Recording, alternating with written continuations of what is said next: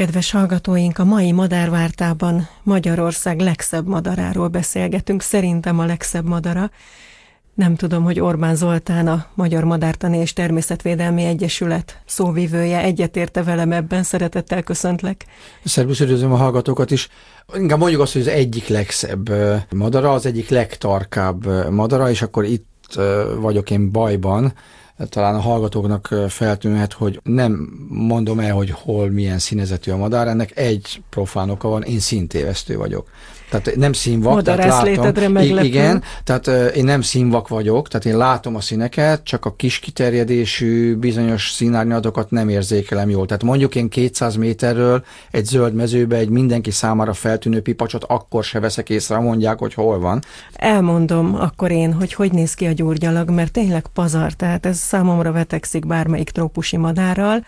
A hasa oldala égszínkék és anilinzöld, tehát ez a türkiszöld, a fejebúbja vöröses, narancsos, a torka élénksárga, a háta is élénksárga, a farka zöld, a szárnya is ilyen vörös, és amikor repül és átsüt rajta a nap, belül a szárnya, ez a vöröses szín. Tehát egy olyan színpompás madár, és van egy erős csík a szeménél, mint hogyha ilyen napszemüveget viselne, a szeme pedig piros. Ilyen zorrós. Zorrós, és gyönyörű, elegáns a külseje, a röpte is gyönyörű, tehát az egész madár valami, valami pompás madár. A hangja is elképesztő, az őrületbe kergeti az ember, mert amikor van egy ilyen, ilyen melankolikus, gyurgyalag, jellegzetes gyurgyalag hangja, és ugye repül. Úgy repül, mint egy hatalmas lepke. Tehát nagyon sokat siklik, nagyon gyorsan tudja változtatni az irányt, és közben forgatja a fejét, ahogy figyel. És közben, amikor hangot ad, tehát amikor madarászunk, akkor az esetek nyolcvan-kilencven százalékában a hang alapján fedezzük, hogy ott egy madár. Nagyon magasan is repülnek sokan. Megtalálni szinte egyáltalán nem lehet, mert nagyon magasan is tudnak repülni, tehát tényleg ez egy nagyon-nagyon-nagyon megcsinált madár, nagyon ki van dolgozva a röpte, és gondoljuk, hogy milyen érdekes Afrikában, vagy Ázsia, ahol ugye számos fajuk van, kisebb fajuk is, egészen elképesztő csoport, és egészen elképesztő a táplálkozása, különösen a mi gyurgyalagunknak. De most meghallgatjuk a hangját. Én inkább vidámnak érzem a hangját. Engem inkább brazil focisípra emlékeztet. Mindig azt mondom azoknak, akik nem tudják, hogy mi a gyurgyalag hang, hogy ez a gurgulázó, ilyen ütemes focisíp hang.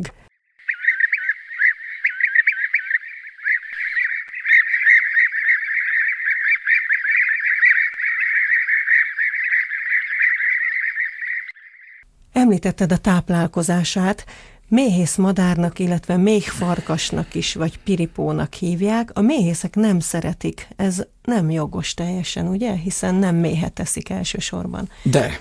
De szitakötőt eszik. Alapvetően nem.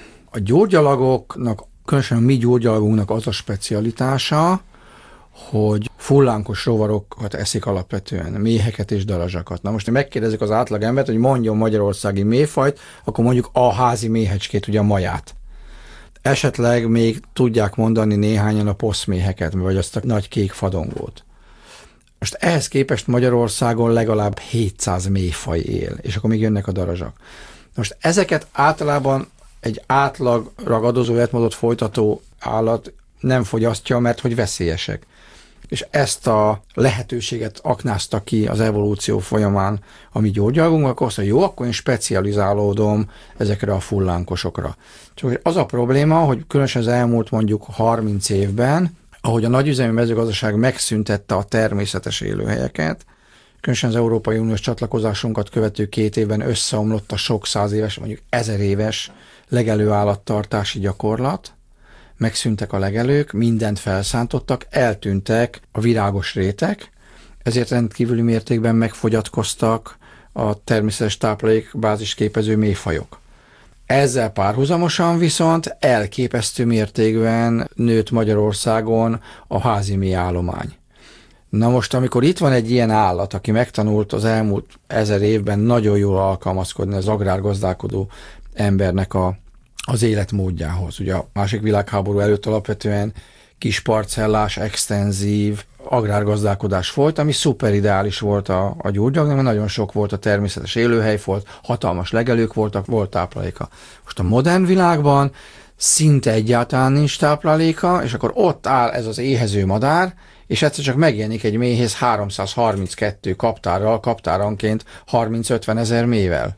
nem fog öngyilkos lenni, és nem fog kihalni a mi kedvünkért ez a madár, akkor persze, hogy nagy károkat tud okozni a méhészetekben. Ezért nagyon fontos lenne, hogy a méhész ne települjön ki egy gyógyalak telep mellé, mert akkor tudhatja, hogy ott gond lesz. Illetve a másik, hogy vissza kéne hozni a természet kímélő nagyüzemű mezőgazdaságot, tehát meghagyni mondjuk minden szántóterület legalább húsz százalékán a természetes élőhelyfoltokat, és akkor mindjárt tud a hétszáz méhfajból táplálkozni, nem kell a házi méhet fogyasztania. Említetted a telepeket, telepekben él, nagyon különleges a fészkelése. A Balaton felvidéken, ahol tavasztól őszig sokszor tartózkodom, ott egyszer csak a szőlőben vágtak egy utat, és egy egy méter magas löszfal, ilyen homokfal keletkezett, azonnal beköltöztek a gyurgyalagok. Úgyhogy most ott egy gyurgyalag telep van a szőlővel szemben.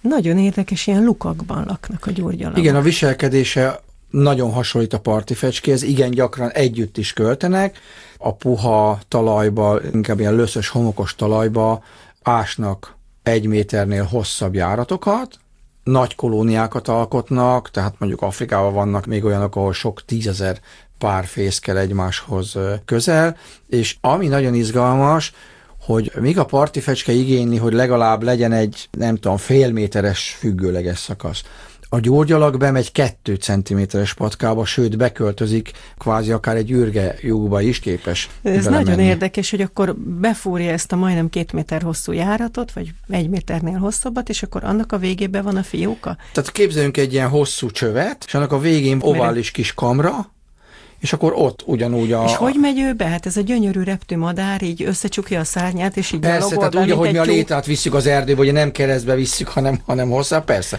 És ugye hát ő nem fúrja, hanem kaparja a lábával, mondjuk csőre rásegíthet, de a csőr az egy érzékeny dolog, tehát inkább kaparja.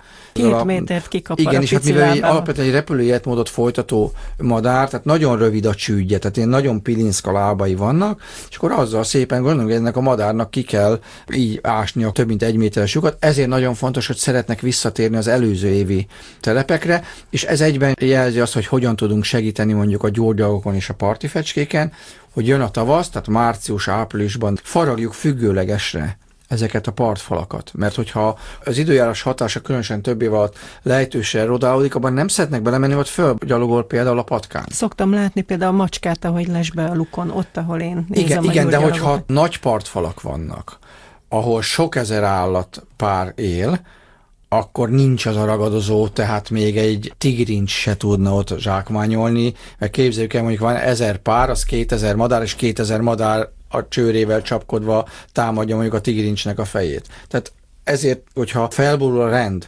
megszűntek ugye Magyarországon a folyószabályozásokkal a nagy szakadó partfalak, ahol a gyógyalagjaink is alapvetően költöttek és kiszorultak a parti fecskékkel a szárazföldi területekre, tehát homokbánya, mélyútra, ott már nem tud tízezer pár költeni. Ott mondjuk már csak harminc-negyven, és harminc-negyven pár már nem tud úgy védekezni a ragadozók ellen, mint mondjuk több ezer madár. Tehát, hogy a lejtőse erodálódott partfalakat faragjuk függőlegesre, itt a másik probléma szokott lenni a gyógyalak parti fecske kombónál, ha felnő a növényzet. Tehát mondjuk ott a gyalogatkácagat, ezt is szépen vágjuk vissza, és akkor, hogyha valaki pedig szeretne a saját föld birtokán gyógyalak parti fecske telepet, mint például mindenki által ismert világhírű magyar természetfotós Máté Bence, akinek Pusztaszeren van egy tanyája, ahol lakik, és ott nagyon sok fotóst fogad, teljesen sík terület, és akkor ő ásatott gödröket nagy munkagépekkel, és akkor a gödrök falában meg tud telepedni a gyógyalag és a parti fecske is. Ők tudják fotózni,